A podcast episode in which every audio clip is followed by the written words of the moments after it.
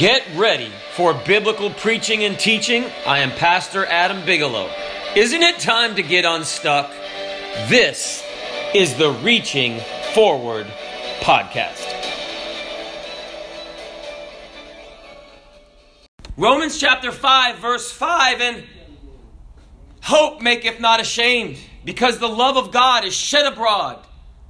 That means to greedily run out. That means pouring out. That's what it means. There's no secret service Christians, right? That means when the love of God is in you, it comes rushing out like a, a line broke in your bathroom. We had a line break in our bathroom from the toilet, and it burst out of the bathroom. And I'm driving, and my wife is there going, Honey! It was coming, flooding the bathroom, flooding our bedroom, and it was on the second floor. And then it was raining. Sheetrock, not sheetrock, but what's that stuff? The knockdown texture from the ceiling was falling all over and was flooding our first floor. Why? Because the water was under pressure and it was greedily running out. That's what this means. There's no, you don't have to wonder if someone's a Christian. There will be no doubt in your mind if someone is a Christian. If there is doubt in your mind, there should be doubt in that person who says they're a Christian's mind. Because when you're a Christian, man, you're telling people about God. You're not wondering if you can make it to church. You're grabbing your neighbor and knocking on their door saying, Come to church. If your car breaks down, you're saying, Give me a ride to church. You're telling your friends on Facebook, You need to get God in your life. And they're like, Man, you're religious. Like one guy said, You're a church boy. And I said, Yes, I am. And he said, Well, that's all right. You know what? When you're a Christian, the love of God is just coming out of your life, and you don't care who knows about it. Amen. So that's, I haven't even read my scripture yet. Shed abroad in our hearts by the Holy Ghost. Not yours, but the love of God is the Spirit of God in you. And God's got a big Spirit, which is given unto us. So uh, this, this, this young man said, my girlfriend left a note on my PS4 today. Now, for those that you are age challenged, like me, a PS4 is a PlayStation Generation 4. It's a game system. I don't have one, but I've maybe seen a picture. Okay. the man said, uh, My girlfriend left a note on my PS4 today. And his friend said, What, is, what does it say? And the young man said, Well, my heart stopped beating because the note said, I just wanted to tell you this isn't working. This isn't working. And the man said, Imagine my relief when I turned it on and it worked just fine. I would like to.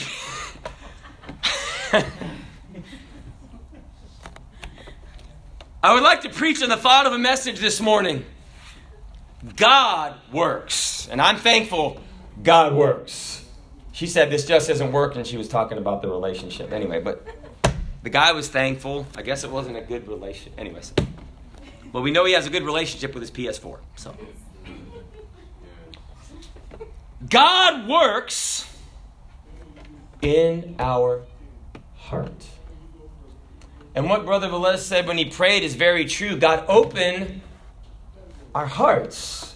And really, we can open our ears, but uh, Jesus said, If people draw near to me with their lips, have you ever seen someone at a concert and they're like worshiping like some concert goer? They're just doing that because they want to get their picture. It's all about them, right? They're really not worshiping that person so much. Jesus said, I got all this fan worship, but their heart, that's what Jesus said how did he know? Because he had the Spirit of God. Their heart is far from me. They don't really want to live for me. They just want to be caught up in the experience, you know, like going to a concert. And uh, I like to preach that that's how God works this morning. God works in our innermost being. And there's some unique facts about the heart. So, the average heart is the size of a fist, and your heart beats about 115,000 times a day. Probably more if you've got a hard day at work coming on, right? The beating sound your heart makes is those little valves that open and close. Boom, boom, boom, boom. And they're like the size of a silver dollar, like a half dollar, a silver dollar. And they keep opening and closing to let the heart out, the, the blood out of the heart. And that makes that sound that we hear if you can put your uh, you know, stethoscope on and, and listen to that heart beating. It pumps about 2,000 gallons of blood a day, and if you were to stretch out all your blood vessels, it'd be a blood highway that would extend. Did you know this? 60,000 miles. That's a long way. And yet the blood pumps through the 60,000 miles in each. God, we're fearfully and wonderfully made. That's just amazing to me. And it says here that there is such thing as a broken heart. In fact, it was, it's very it's, it's troubling, but there was a, young, uh, a father that lost, I think, his wife in the latest Texas shooting. And he was not there, but he died. And they said he died. His wife was killed by a bullet. He died of a broken heart. That's what, if you can read in the news. And so he was under such grief that he had a heart attack and died. So it's a medical prescription. And then, thankfully, it says laughing is good for your heart. It reduces stress. You know that the Bible says a merry heart doeth good like a medicine, but you know that's true? That if you laugh, that it's actually good for your heart because it increases blood flow and the blood begins to circulate. And as well as that, uh, a study found that uh, when you have a giggle, the lining of your blood vessel walls relaxes. Have you ever have you ever just laughed and then you have to go like I mean it's just like you let out the pressure valve, right? And if you don't know what to laugh at, get up real early in the morning and run over look at the mirror. I mean, you will laugh. Now, men, you go to bed and wake up kind of looking the same. Women, it's like a different person, right? So you just you get up and your hair is like this and you're like, nah! and you know what? the pressure valve will release. That's what the Bible says. So God works in our heart. Now, not the blood pump. That's not what, now the reason that that is called the heart is because that's really the center of our body, right? And the heart stops beating, we stop living. But what the Bible's really talking about is the center of who you are, the center of your thoughts, the center of your feeling. That's your spiritual heart. Romans chapter 5 the first thing I'd like to share is that God begins with a work in your heart. And if you say, well, preacher, I want one of those crazy Christians, how do I, what, what happens when you give your life to Jesus Christ? The Bible says in Romans chapter 5, and look at verse 1 if you have your Bibles, therefore being justified by faith. When you give your life to Jesus Christ, you are not an ex convict or an ex sinner. You've been justified, which means completely exonerated of all charges that were against you. The blood that Jesus shed on the cross provided an atonement. It began to, it linked you up with God. It brought you into His presence. And everything you've ever done wrong, is not just forgiven, it's just expunged. There's no more record. You're like a brand new baby. You don't see a baby come out with a cigar and beard stubble that had just robbed a bank with a you know pile of money. What they've got no criminal record. Babies are brand new. And what Jesus told the Nicodemus in John chapter 3, he said, Ye must be born again because that's the only way that you can be justified and your record can be expunged to have your heart changed. Now, the psalmist knew this in the Old Testament. That's why David said in Psalm 51, he, he was crying out to God because he realized the source of the problem was not something that someone else did, it was him. And so he said, Have you ever read this? Create in me he said, A clean heart, oh God. He said, I don't want you to just forgive me of my sins. I realize that the problem is what's coming out of me, not what happens to me. And he said, And renew a right spirit in me. He said, I don't want just a new heart, but I want a spirit in me. You know, when God saves us, you know, God forgives us when we accept his forgiveness for his sacrifice. But have you ever had your alignment go out in your car? And you were too cheap to fix it because they told you how much it was going to cost, and you're like, mm, no, I'll just drive home. So when your alignment goes off, your tires, they're rotated and balanced, right? But then inside of that, they can be crooked, they can be bent out, bent in, you can hit a curb, and you can knock your car out of alignment so it begins to pull when you're driving to the right or to the left, and you have to counter steer all the way down the road. So if you take your hands off the steering wheel, your car will begin to move to the right or move to the left. And you find yourself counter steering as you're driving down a straight road. And you know that trying to serve God with the wrong heart is like trying to drive a car that's out of alignment. It's because the fundamental problem has never been corrected. And going to church without the fundamental problem of a new heart is like trying to just counter steer and counter fight. But what we really need is not only forgiveness, but we need to let the Spirit of God into our life. And when the Spirit of God comes in, you can let your hands off the steering wheel in a safe manner, okay? And your car travels straight down the road. Why? Because we're led by the Spirit of God because we're sons and we're daughters of God. And we begin to follow after, just like Benny was running after the, the kids at like eye level, it was their midsection. We're running after God and we're making sure that we stick by God and He'll never lead you wrong. Our heart becomes aligned with God's heart. That's how one reason you know. So, how do I know if I'm saved? If you want to do things that God wants you to do, if you begin to read in the Bible and say, you know what? I want that. I want to do that. I, I, want to pray. You know, everybody knows that we need to pray, but as Christians, you're like, wait a second, I want to pray. You need to read your Bible, but I want to read my Bible. I need something. As a Christian, you sometimes just open up the Word of God. I do it. I take my medicine. I take medicine, okay? What medicine? Well, vitamins, which the jury's out on if they work or not, okay? Some people say you rent vitamins. You just, you know, they come right out and whatever. But I take vitamins. I'm a believer, so whatever. You're still going to die if you take vitamins, but I take them anyway. So C, D, E, F, G, no. vitamin C, vitamin D, and a multivitamin. That's what I take. Okay. Is, do you credit that? The greatest vitamin you can take as a Christian is B1. That's what we need to do as a, as a B1. But in the morning, I take my vitamins, I take my prescription, I read the Word of God. That's what I do. The first thing, before I check email, before I look at, I don't have Facebook, I was going to say, before I look at social media, I don't have social media, but before I look at the news, I'm an old guy, I look at the news. Before I do that, I read the Word of God because I want God's perspective first. Not what's happening in Ukraine, not what's happening with this movie star, not that this one had another kid or that this Kim Kardashian somewhere in the world. Doing something, okay? like Cardi B started to work out and she put out a workout tape called Cardio. Get it? Okay. Not really. But you see, when you read the Word of God, you say, Well, I want it first. I want God. Why? Because I want God to work on my heart. Cardio is a workout. But anyway, that's the Greek word for heart in the Word of God. It's called cardia. And that's where we get doing cardio. And that's really what I want to speak on the second thing because this is the hardest part in Romans chapter 5. See, God works in our heart, God begins to deal with our heart. That's why you can't get away from it. See? The alar- it's alarming when God begins to work in your heart. It wasn't me, brother. I mean, I promise. God, when He works in your heart, begins to strengthen your heart. You know that when you do cardio, and that's when you work out, right? To raise your heart rate.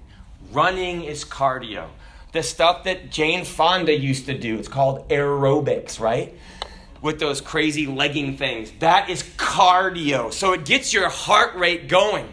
And you say, well, preacher, um, is when God begins to work in our heart, what does He do? God begins to strengthen our heart. And you know how He does that? It's counterintuitive, isn't it? When God strengthens, when God saves us, you think, well, man, God's just going to pour out blessings. He does in the form of tribulations. the Bible says that.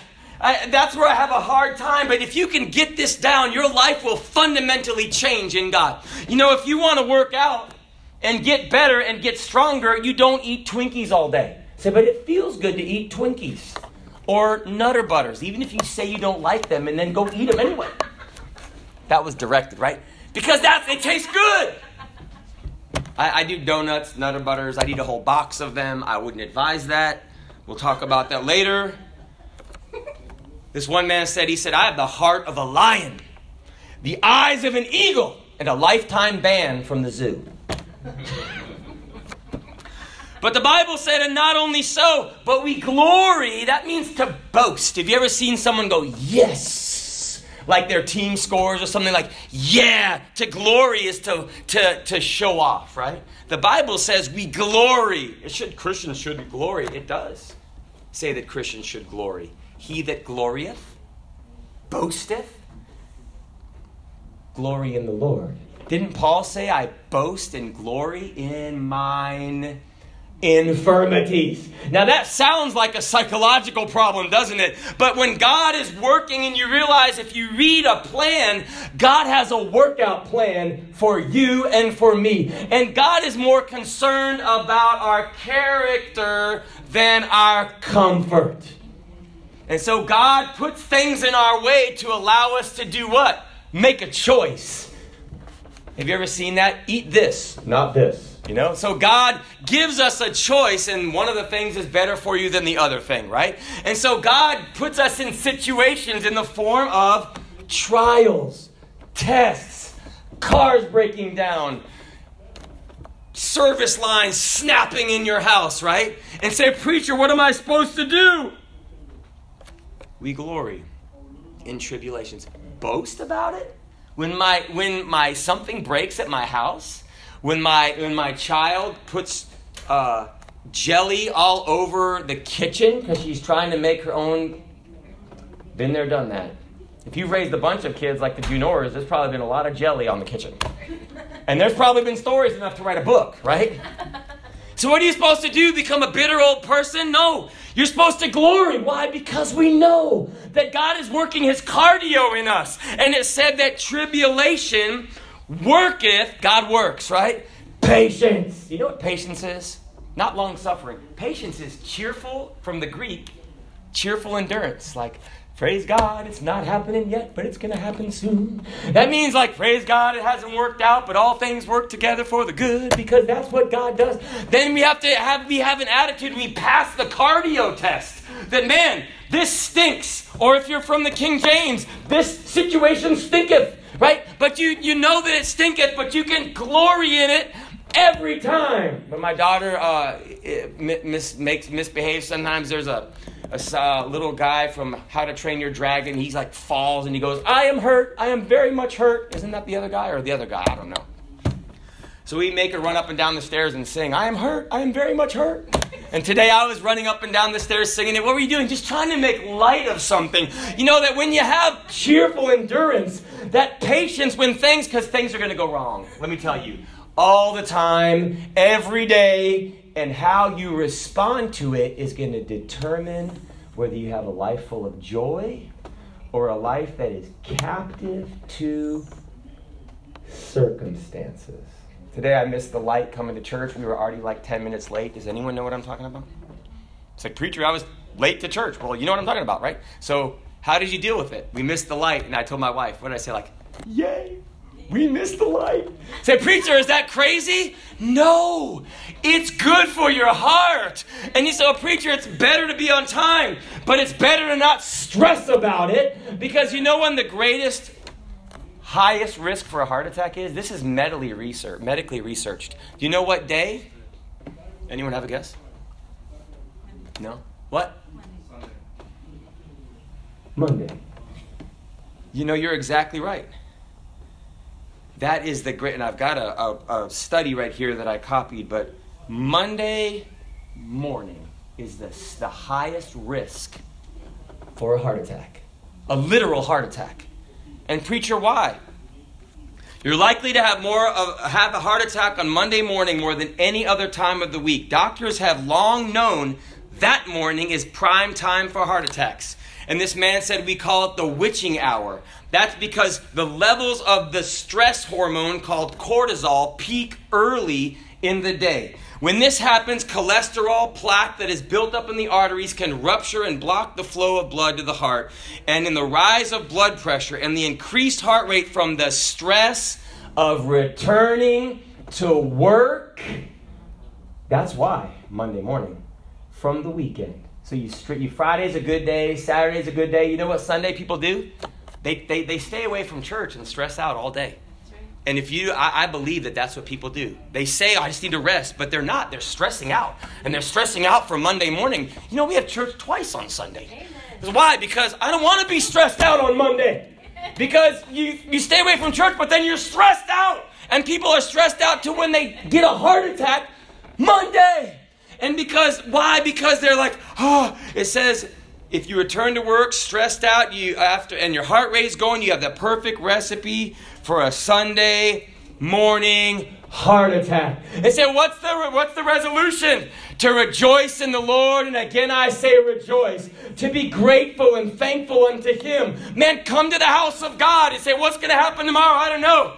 I'm not going to worry about it. I'm just going to sit around and worship God and let tomorrow be tomorrow. But you see, Monday is the second day of the week not the first day. We need to put God first. God's there on Sunday. It's the Lord's day. You know that's an amazing thing. John, the revelator, said I was he was in prison on a prison island.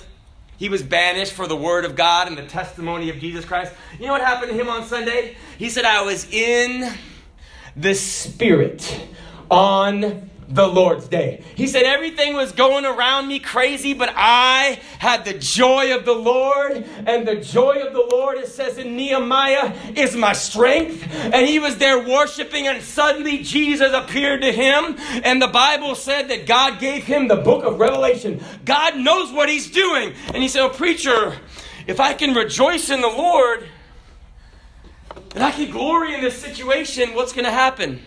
Let me tell you, God's going to work the situation out. He has before, hasn't He? Remember that thing you stressed out about and God worked it out? I remember, and then you get what's called tribulation work with patience. And patience uses cheerfulness, it works out experience. Now, I'm not saying I've solved this. I'm just saying the key to doing this is starting to boast in God when things are crazy. Just really, it really works. Why? Then when you then you don't have to feel like an idiot when God works it out. So I didn't do this and I was stressed out. Not yesterday so much, but when when my daughter was going to start kindergarten. See, we have one car, and uh, my daughter was about to start kindergarten while I had a day job. How are we going to get her to school? There's no bus, and the school is like three miles away. How are we going to work? So I talked to my wife, and I said, "Okay, so we'll uh, we'll um, what?" I, I was going to bike to work 10 miles, and that was a bad idea because I'd get killed, right? probably, or fall, break a leg, like literally. So I was like, that's not a good idea. Okay, we'll get everyone in the car early in the morning. We'll all drive me to work, and then you go back and drive her to school, and then you come back, pick her up, pick me up from work, and it was going to be like hours on the road. And I'm like, I don't like that either. Have you ever done this? And you're like, none of these look like good ideas, right? And I was like, I don't want to buy another car. What about a motorcycle? That's not a good idea. And I was like, I had no idea what was going to happen. And I wasn't glorying in God. I was like stressing in God, right? stressing out of God, stressing while claiming to be a Christian. I don't know. But anyway, so, and I'm a preacher. I'm the preacher. I'm the one that's supposed to tell everyone else that this is what you're supposed to do. And I wasn't doing it. That's a bummer, right? But so, right before Emma started school, and I didn't know that God was going to work it out this way. I became a full time preacher. Well, all of a sudden, I didn't need a second car. Because I could drive. Who would have thought that? Why don't you just drive? I can't. I have to go to. Oh, wait, I can do that now. So all of a sudden, the problem was just gone, and it didn't didn't work out until right before, pretty much, she went to kindergarten. But you know what? A lot of times, have you ever been to Walmart? When does that door open? That automatic door. Does it open when you're getting out of your car 50 feet away, or if you're it's a very very crowded day at Walmart, 3,000 feet away? You get your steps in right at Walmart. It's like I think that's Walmart. That's why they have to put a big sign there because you're so far away when you park there. You got to like see the sign, make sure you're walking to the right store. But it opens right before your nose hits it, right?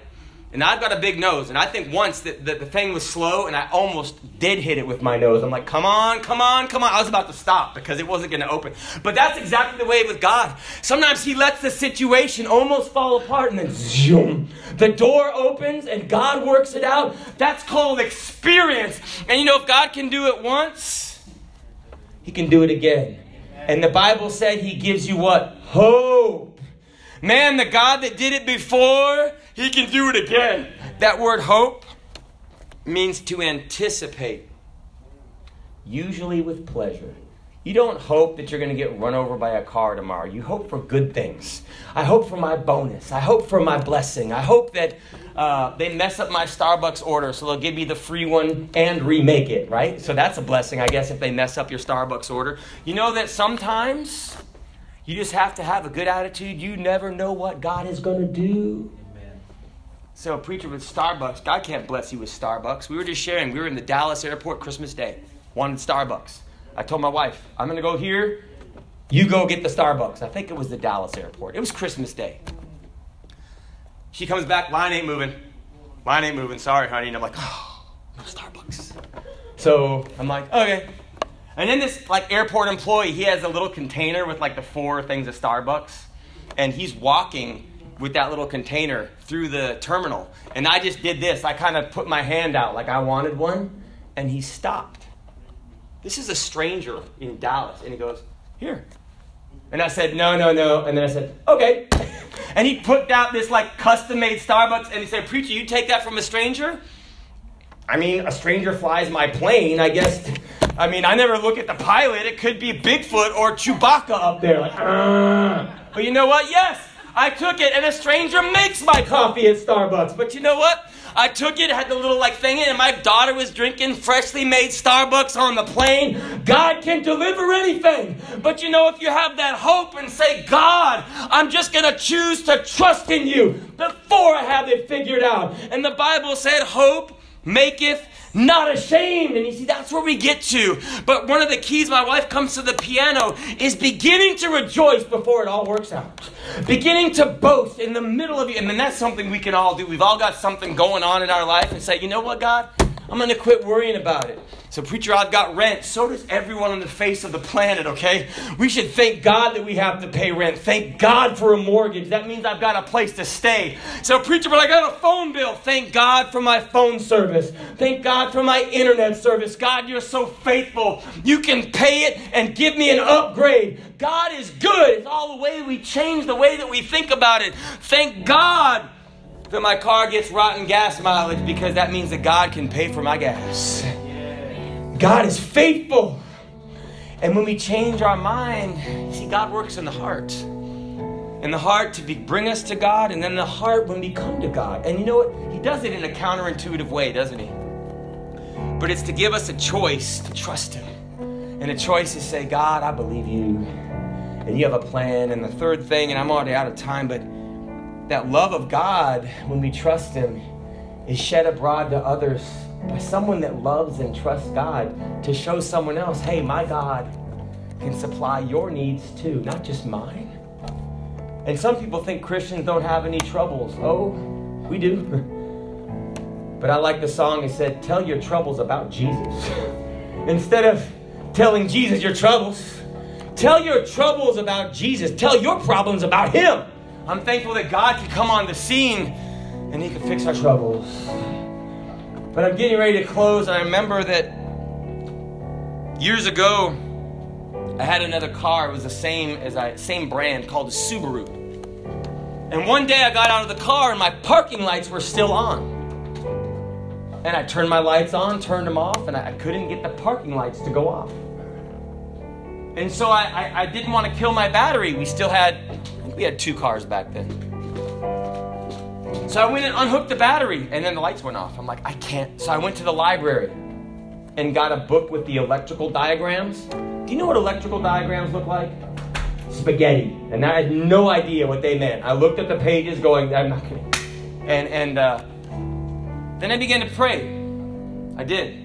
God, how are you going to fix my car? I got electrical problems in my car. I can't get, have to hook the battery up, unhook the battery, hook the battery up, unhook the battery.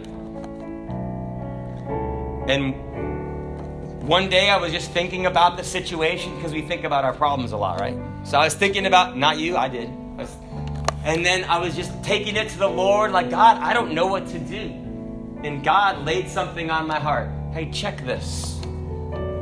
So in Subarus had this really curious little thing on top of the steering column. And it's a switch to turn your parking lights on. I never use it. And they don't have it on the more current models, but they put this thing in there, I guess, to for people to flip their parking lights on. So, no doubt, I went to my car, sure enough, and the parking lights went off. And I began to think, hmm, I caused that. I was the source of my problems. And you know that a lot of times you try to blame God or try to make it complicated, but isn't it sometimes just us? And I just turned it off. And the lights went off. And with heads bowed and eyes closed, you know, sometimes, even before we realize, you say, well, God, maybe it's me and maybe it's my attitude.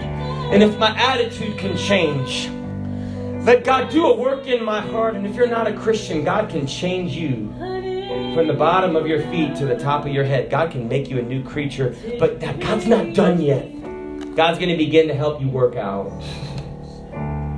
Work out your own salvation. God will help you to develop as a Christian. Why? Start by doing this. And maybe you're in the middle of something right now. And I want to give you the Word of God from Romans chapter 5. Romans chapter 5 and verse 2 and verse 3, excuse me. And not only so, but we glory in tribulation also. But we glory when we're going through something, but we boast knowing. See, God's working things out. And we're giving Him glory by faith prior to the thing working out. That's an exercise in faith. Prior to my relationship problem working out, prior to the thing in my house working out, you just write, you fill in the blank and say, God, praise God.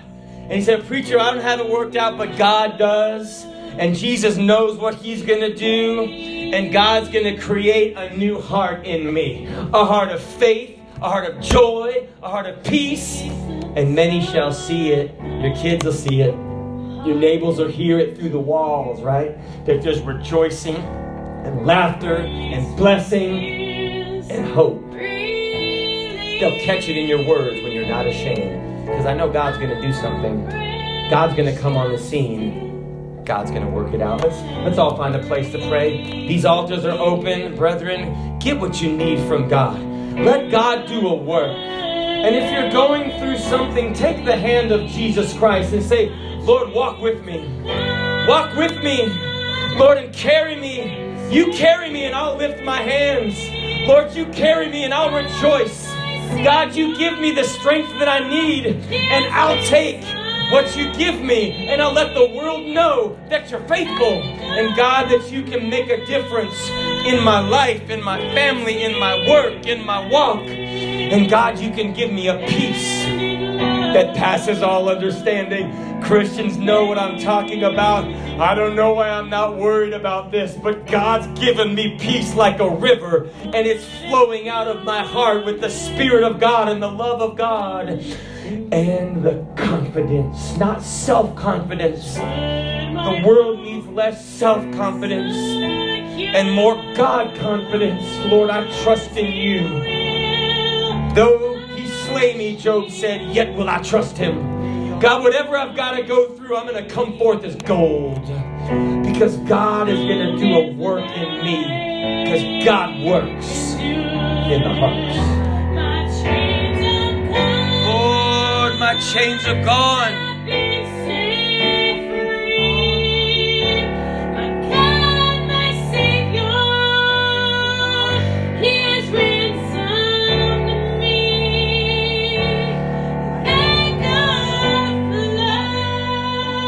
Mercy, God. Mercy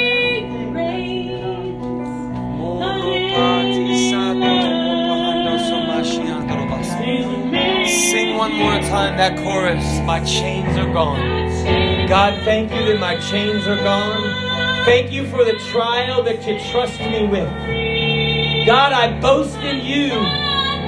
You're bigger than the million dollar problem, God. You're bigger. You're greater. You're mightier than the physical need. You're mightier than the emotional uh, burden that I carry. God, you're greater than the enemies that I face. God, we boast in you. God, we love you and we trust you.